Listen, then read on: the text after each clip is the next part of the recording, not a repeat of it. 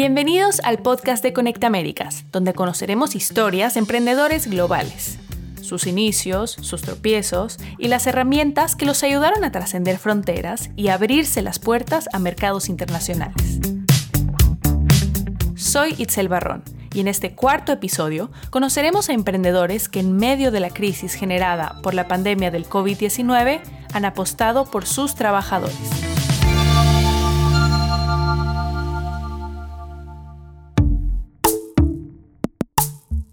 El personal también ya se puso en zozobra porque era la manera de que, imagínense, del día, de la noche a la mañana decir que va a suspender un 50% de personal. Ya era la, inquietud, o sea, la pregunta de, de que quién se va, quién se queda. ¿Quién se va y quién se queda? Esa es una de las decisiones más difíciles que han tenido que tomar los pequeños y medianos empresarios de América Latina y el Caribe desde que la pandemia del COVID-19 hizo su aparición en la región. Y también es la pregunta que han temido trabajadores como Raúl Arevalo, jefe de cultivo de Rosa Santa Clara, una comercializadora de flores de Ecuador, a quien escuchábamos hace un momento. La crisis ha generado desafíos inmensos para todos y por supuesto eso incluye a los emprendedores que en los últimos años han visto crecer sus negocios gracias a Conecta Américas y que en este momento están llevando su creatividad e ingenio al máximo, no solo para sobrevivir, sino para reinventarse. Podemos aprender de esas experiencias. Hoy vamos a viajar a Ecuador y México. Y lo haremos porque queremos compartir las historias de dos mujeres admirables que en medio de la crisis lograron encontrar fórmulas para conservar lo más preciado que puede tener cualquier empresa, sus empleados. Deisa Rayo nos adentra en estas dos historias inspiradoras.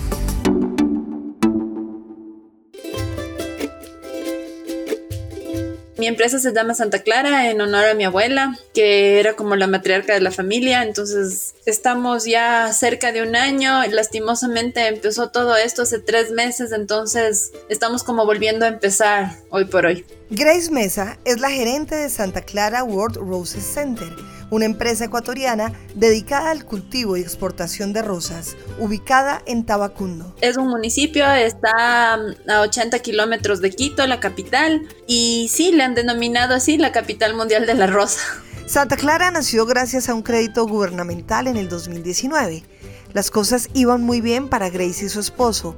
La joven empresa cumplía el plan de negocios milimétricamente a pesar de algunos inconvenientes de orden público que acontecieron en Ecuador a finales del año pasado y que frenaron las ventas. Pero a pesar de ello, todo iba casi perfecto. Entonces llegó marzo y todo cambió. Llegó el 12 de marzo y nos dijeron hay que cerrar y no se puede hacer nada más.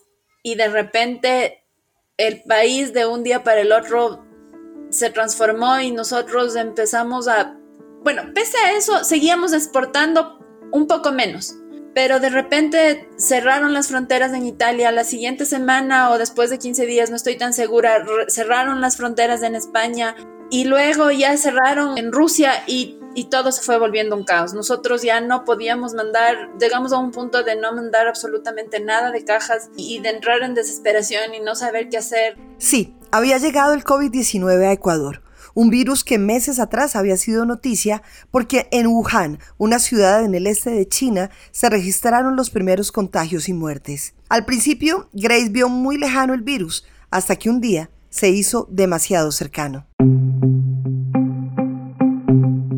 de un día para el otro. El 12 de marzo el gobierno dice, bueno, ya hoy empieza el distanciamiento social y empezaron ya los toques de queda, me parece que a las 9 de la noche. Y nosotros estábamos teniendo mucha flor y me acuerdo que al siguiente día, pasó sábado y domingo y el lunes trabajamos en la finca normal. De hecho, no lo asumíamos todavía como que ya nos tocaba regresar a las casas y trabajamos hasta súper tarde. Y yo llegué con el toque de queda a la casa, llegué a las 9 de la noche y no lo podía creer y no, no, no, no entendía y no sabía qué estaba pasando y al siguiente día fue cada vez peor y pasamos esa semana así y la siguiente semana sí yo, yo me di cuenta que esto se acabó porque ya no teníamos pedidos, ya nadie nos quiso comprar nada.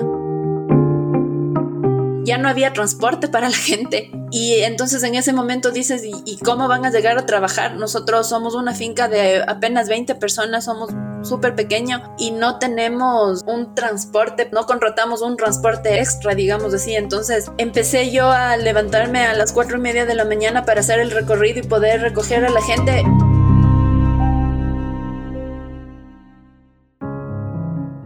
Así empezó ese adaptarse a las nuevas circunstancias. Lo primero era garantizar que la operación continuara y que los trabajadores pudieran llegar a la finca. Y lo segundo, cambiar los horarios laborales para que se acomodaran a las directrices del gobierno. Y si para Grace y su esposo era incomprensible todo lo que ocurría, para los 20 trabajadores de Santa Clara lo era aún más.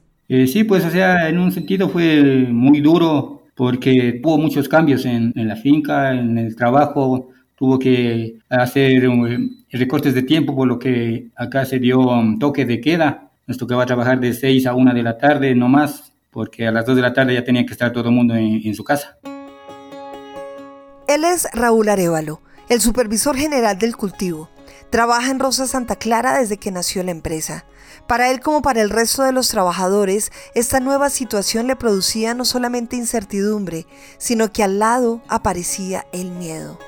Miedo al contagio. Sí, es verdad, los pensamientos son demasiados bruscos porque imagínese si nos prohibían salir de la casa, que por ningún motivo se esté en la calle y luego esto viene a crear miedo o a incertidumbres de que qué pasará si salgo me contagio, que me contagio yo, contagio a mi familia y por ese orden, o sea, sí fue mucho difícil para todos mismos, ¿no? Exacto. Sí, y súper duro porque uno no entiende qué está pasando y empiezas a sentir que el virus está llegando cada vez más cerca de tu ciudad. Entonces la siguiente vez fue que nos enteramos que ya estaba a 80 kilómetros más al norte. Entonces, claro, todo el mundo decía, la persona vino, o sea, pasó por Tabacundo, o sea, tuvo que pasar por Tabacundo. Entonces te va entrando ese miedo. Y en mi caso, por ejemplo, cuando llegó el primer caso a Tabacundo, yo les dije a las personas, dejamos de trabajar. Hoy dejamos de trabajar y tenemos que cuidarnos porque no sabes bien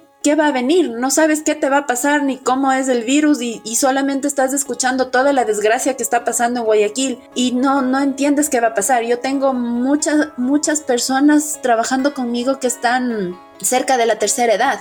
Entonces tú dices, o trabajas y sacas la flor, que de todas maneras lo que estábamos haciendo es manteniendo el cultivo, solamente cortando y botando, para que las plantas no se estresen y puedan estar bien, o sea, cortar en, el punto que hay que cortar y eso botábamos. Entonces empiezas a pensar en qué decisión tomar. Si sigues manteniendo las plantas y al siguiente día tienes una persona de la tercera edad casi y que puede estar infectada y, y se va a morir por tu culpa. Era una situación difícil. Por un lado estaba la salud de sus empleados y por otro estaba el cultivo, que necesitaba del trabajo diario para no perderse. Y claro, estaba en juego la empresa misma.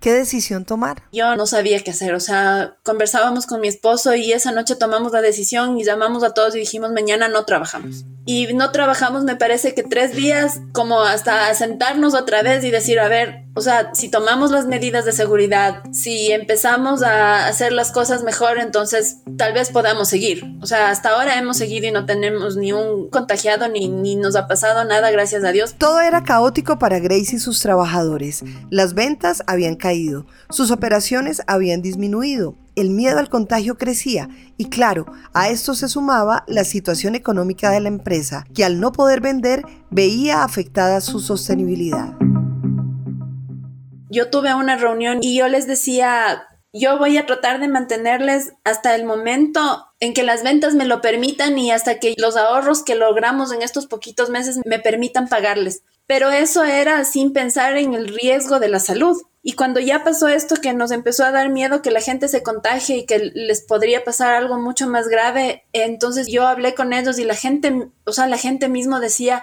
como que salgamos adelante, porque imagínate lo que es yo tengo gente que trabaja marido y mujer y los dos quedarse sin trabajo y nosotros cerrar las puertas, o sea, para ellos era, era súper grave dejar de dar de comer a sus hijos también. Así que la decisión fue continuar trabajando a pesar de las circunstancias. Por ello, se tomaron las medidas de bioseguridad para los trabajadores. Raúl se encargó de transportarlos y se adaptaron al nuevo horario. Pero a pesar de los esfuerzos de Grace, el dinero no alcanzaba. Las ventas habían caído inicialmente en un 80%, pero pasando los días bajaron en un 100%. No había a quien venderle las rosas, había que botarlas todo se fue a la basura y ya no pudimos hacer nada más. Terrible porque es una sensación así como que yo hasta ahora me acuerdo y me da ganas de sentarme a llorar porque nosotros estábamos limpiando, o sea, todo lo que sale del material que sale de las rosas que no se usa, que no está para exportación, nosotros lo hacemos compost. Imagínate ver toda, nosotros ya, casi no teníamos compost y de repente ir a la finca y ver toda una montaña de compost, pero de flor de exportación. Y claro, Raúl llamándome todos los días y diciéndome, señora, ¿qué hago? A la basura, Raúl. No, señora, por favor, ¿cómo voy a botar a la basura? A la basura, ¿qué vamos a hacer con tanta flor? No podemos hacer nada. Y claro, el mercado local estaba peor, o sea, en el mercado local tampoco nadie compraba nada. Por ende, nosotros también, imagínense tener el, nuestro trabajo, botarle a la basura. En sí no es la basura, ¿no? Pero de todas maneras, o sea, sí, sí duele botar bastante la flor.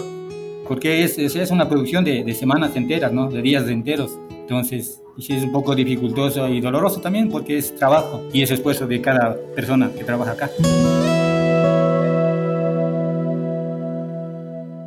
En ese momento la situación de otras empresas del sector era igualmente difícil. Muchas optaron por cerrar y despedir a sus trabajadores. Grace sabía que si quería continuar con la empresa, debía tomar medidas económicas para afrontar la situación, y así lo habló con Raúl. Los señores dueños, o sea, ya pusieron en una balanza de que si cerramos la finca, eh, nos mantendremos con un 5% del personal o con un 50%. Y así, o sea, el personal también ya se puso en zozobra porque era la manera de que, imagínense, del día, de la noche a la mañana, decir que va a suspender un 50% de personal. Ya era la, inquietud, o sea, la pregunta de, que quién se va, quién se queda. Y por eso también, o sea, sí, todo el personal también ya se dijo, pues, o sea, si, si nos deja, los que nos dejan, nos toca hacer lo que, lo que haya que hacer para mantener el trabajo. Así lo hicieron. Llegaron a un acuerdo de reducir el salario. El almuerzo que antes lo proporcionaba la empresa ya no se iba a poder dar. Se redujeron otros gastos como fertilizantes e insumos agrícolas, todo con la intención de mantener a todos los trabajadores. O sea, empezamos a trabajar con el 25% de descuento y desde las 7 de la mañana hasta la 1 de la tarde. Ese es el horario oficial. Y ahora, como te digo, o sea, yo tengo alguna gente que quiere quedarse y lo que hace es, señora Grace, yo estoy desigual en mi trabajo, por favor, me voy a quedar hasta las 3 de la tarde, perfecto. O sea, es increíble cómo la gente le responde a uno, o sea, ellos quieren aportar. Pero esta no fue la única muestra de solidaridad de los trabajadores empezaron a llegar las señoras que trabajan ahí, que no trabajan con sus maridos y los maridos empezaron a llegar con sus esposos y los esposos empezaron a trabajar y yo les dije, o sea, por favor, o sea, ¿por qué vienen con, con sus esposos? Yo no tengo para pagar y ellas me decían, no, no se preocupe señora, que nosotros les trajimos porque nos van a ayudar, así que usted el pago no se preocupe, nosotros no queremos que las matas se, se arrasen ni que tengamos que votarles, así que ellos nos van a ayudar. Y yo tuve mucha gente, muchísima gente que fue entre dos, tres semanas que eran las personas que les habían votado de las otras fincas y vinieron a ayudarme a mí para poder mantener las matas. Hoy por hoy, todo este esfuerzo conjunto, tanto de la empresa como de sus trabajadores, se ve recompensado. Ya han pasado los peores días de la crisis. Nuevamente se están abriendo los mercados internacionales y Rosa Santa Clara ya empezó a hacer sus primeros envíos a Holanda. Después de esta tormenta, Grace mira el futuro con esperanza. Esta crisis la ha hecho más fuerte y le ha dejado muchos aprendizajes. Yo creo que nunca hay que desechar ni dejar de pensar en ser emprendedor. Que la solidaridad está en todos los niveles. Uno puede ser solidario. A veces a uno le ponen como al empresario o al emprendedor le ponen como una persona que, que no se conecta con sus trabajadores, pero yo creo que no es así. Para mí ellos son lo principal y ellos me han demostrado a mí que sí existe gente que puede colaborarte y no es solamente por un mensual, por un salario, sino porque como te deben ese agradecimiento o porque quieren agradecerte porque estuviste ahí con ellos cuando necesitaste, por agradecer que se está haciendo algo para que ellos puedan seguir dando de comer a sus familias. O sea, yo creo que uno tiene que luchar bueno, todo el mundo lo dice esto y, yo sí creo en eso, que uno tiene que luchar por las cosas que quiere. Y aunque la frase es muy trillada, pero yo creo que lo único que nos sirve a nosotros es caer diez mil veces y levantarte. Yo creo que cuando ya hayas caído las diez mil veces es cuando ya vas a empezar a salir. Porque este no es mi primer emprendimiento ni el de mi esposo, o sea, hemos estado en un montón de cosas y muchos han fracasado. Pero yo creo que es esto mismo de la vida que, nos dice que tienes que estar ahí, ahí, ahí y cayendo todo el tiempo y eso es el aprendizaje y cuando ya hayas caído tantas veces necesarias para que el proyecto empiece a salir, entonces va a empezar a fluir todo. Ya volvemos.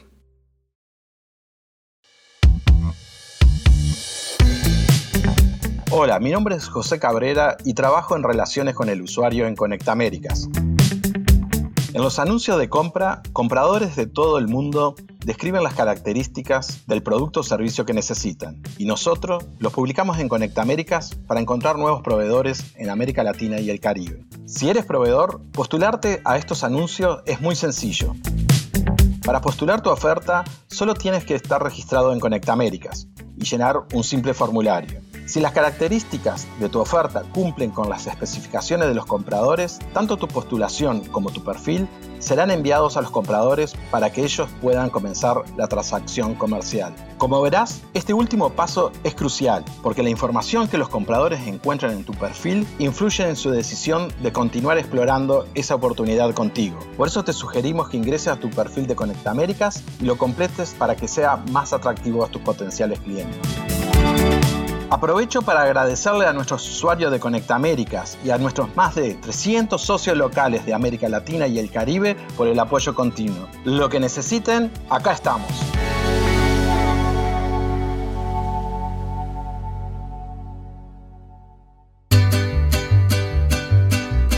Y desde Ecuador viajemos ahora hacia México para conocer cómo el COVID ha impactado a Ingrid Rodríguez y a su empresa de importaciones.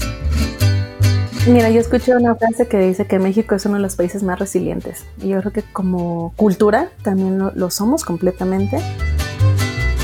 En ese país resiliente que todos los días busca fórmulas para levantarse tras los golpes, hace cinco años Ingrid Rodríguez fundó Andes MX, una pequeña empresa que importa desde países europeos productos alimenticios, en especial snacks saludables, para abastecer tiendas especializadas de México. Justamente por su cercanía con Europa, ella comprendió mucho antes que sus compatriotas la gravedad y el impacto que el COVID-19 iba a causar en la economía de su país. Yo viajo en febrero. Yo viajo en febrero con una situación tanto adversa en los países europeos, sin embargo con el espíritu ¿no? de participar en ferias comerciales, que de hecho ya tenía también un par de ferias a las cuales yo iba a asistir, y unos encuentros con empresarios alemanes. Y bueno, la situación completamente caótica, ¿no? A una semana de estar ahí tuve que retornar de forma inmediata ante el cierre de fronteras y pues ahí es donde me percató de la gravedad completamente en primera persona de la situación. Cuando regresó a Ciudad de México, se sorprendió al ver que las autoridades, los empresarios y los ciudadanos no se tomaban en serio el COVID-19, pero ella sabía que la situación era grave y por eso comenzó a tomar medidas para cuidar su empresa y a las cinco empleadas que dependían de ella. Yo regresó el 16 de marzo a México y bueno, es como haber vivido el futuro y entonces ahí comienzo yo inmediatamente a tomar acciones porque allá ya, ya veía cómo se suscitó el tema, cómo se cerraron negocios, cómo la economía se contrajo, ¿no? Entonces, lo que comencé a hacer de forma inmediata con mi empresa fue sanar las deudas que teníamos en ese minuto, ¿no? Con proveedores. Preferí tener mi empresa completamente sana, sin deudas. Tomar esas medidas le dio un poco de tranquilidad. Pero la incertidumbre llegó con los primeros días de abril, cuando era evidente que la pandemia se había extendido. Se cerraron los supermercados y las tiendas especializadas a los que Andes MX distribuía sus productos importados desde Alemania y Holanda.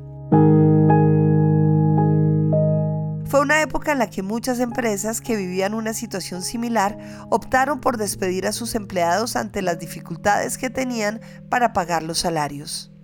Ingrid solo pensaba en sus cinco empleadas. Tres de ellas tienen familia, dos de ellas son solteras, eh, tienen chicos, ¿no? Tienen niños, entonces pues es todo un tema familiar, ¿no? Y que a su vez sus parejas, etcétera, pues también tuvieron movimientos personales, entonces es una bomba. Así que cuando fue claro que la empresa no iba a tener ingresos por un tiempo indefinido, Ingrid reunió a sus empleadas para explicarles de la manera más sincera posible la situación pues es difícil, ¿no? Estar entre un equipo de trabajo que venimos eh, haciendo esfuerzos importantes por crecer, comunicarles una situación que se venía observando, comunicarles que además ellos y sus familias y la empresa se verían afectados y enfrentar eh, juntos, tener esa sensibilidad para que ellos comprendieran, para que ellos se pusieran a bordo, para que juntos encontráramos una solución. Y fue un momento crucial, porque por más que lo quisiera, Ingrid no tenía la posibilidad de asumir completamente la nómina y por ello era necesario llegar a un acuerdo con sus colaboradoras. No quiero todavía eh, desprenderme de este equipo que al final pues nos hemos consolidado, entendemos los procesos y caminamos juntos. Entonces lo que acordamos fue una reducción de, del sueldo porque evidentemente tampoco es sostenible al, al no haber ventas pero con el espíritu de poder seguir juntos, ¿no? Por fortuna, las cinco trabajadoras aceptaron reducir su sueldo a la mitad y le mostraron todo su respaldo. Desde entonces, Ingrid sabe que no está sola en su lucha por sacar adelante la empresa. Mi carga obviamente era el decir qué voy a hacer con mi equipo, pero al recibir creo que la respuesta positiva de ellos de estamos a bordo, queremos continuar en esto juntos, yo creo que ahí fue muy compartido y agradezco enormemente que ellos hayan tenido, ellas hayan tenido esa sensibilidad, ¿no? Para poderlo plasmar de forma positiva y continuar. Creo que si su respuesta hubiera sido también negativo, híjole, sí también me hubieran hecho sentir eh, pues muy, muy incómoda. Así de por sí la situación es incómoda, ¿no? Porque no es fácil decirle al equipo, te voy a pagar menos. Pues todavía peor, ¿no? Desprenderse de un equipo de trabajo. Poder permanecer con su equipo intacto ha fortalecido a Ingrid. Como buena líder ha motivado a sus trabajadoras para que entre todas comenzaran a buscar soluciones en lugar de dejarse vencer por la crisis. Fue ese ambiente que permitió la llegada de una idea de reinvención estamos tratando en este minuto también ser ingeniosos, ¿no? Al principio cuesta trabajo porque no sabes qué hacer. Venías trabajando de una manera y de repente todo cambia. He tratado, ¿no? De hacer dinámicas distintas con el equipo a distancia, de estar en contacto a través de los medios digitales. Han salido ideas creativas, ¿no? Así de, bueno, antes importábamos, ¿qué te parece si ahora exportamos? Y si ahora buscamos productores mexicanos, y si con los contactos que hicimos, que hiciste en Alemania, les vendemos. Entonces, también ha sido muy padre esa respuesta de la gente que, que tiene iniciativas y ganas de continuar. La posibilidad de que Andes MX pase de ser una compañía importadora a una exportadora tiene al equipo motivado. En lugar de esperar en que el mundo vuelva a la normalidad, Ingrid y sus empleadas trabajan sin parar para materializar el nuevo sueño.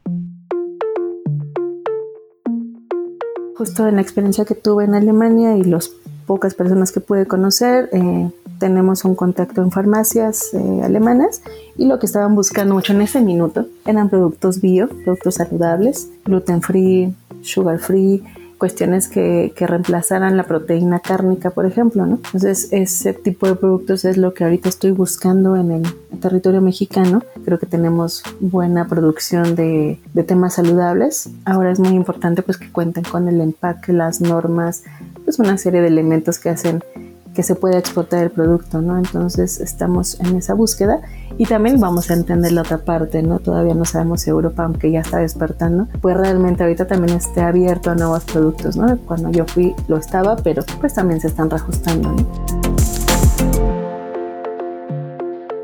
Ese es el espíritu resiliente al que Ingrid se refirió cuando le preguntamos de dónde proviene el optimismo y el ánimo de reinventarse, pese a la incertidumbre que ha acompañado la pandemia del COVID-19.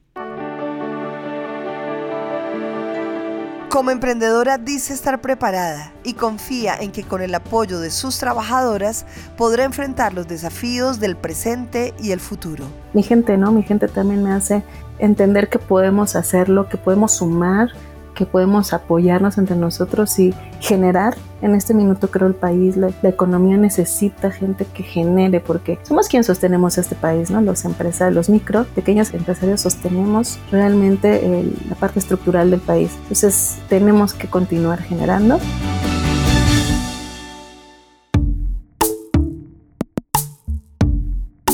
Y sí, es fundamental que redoblemos el apoyo a las pequeñas y medianas empresas en medio de la coyuntura actual.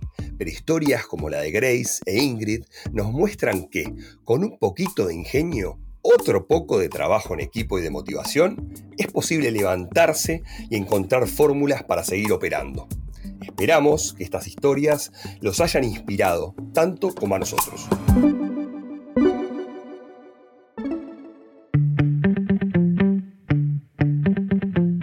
Conecta Américas es una plataforma del Banco Interamericano de Desarrollo y tiene como objetivo potenciar y empoderar a las y los empresarios de América Latina y el Caribe para que accedan a mercados internacionales.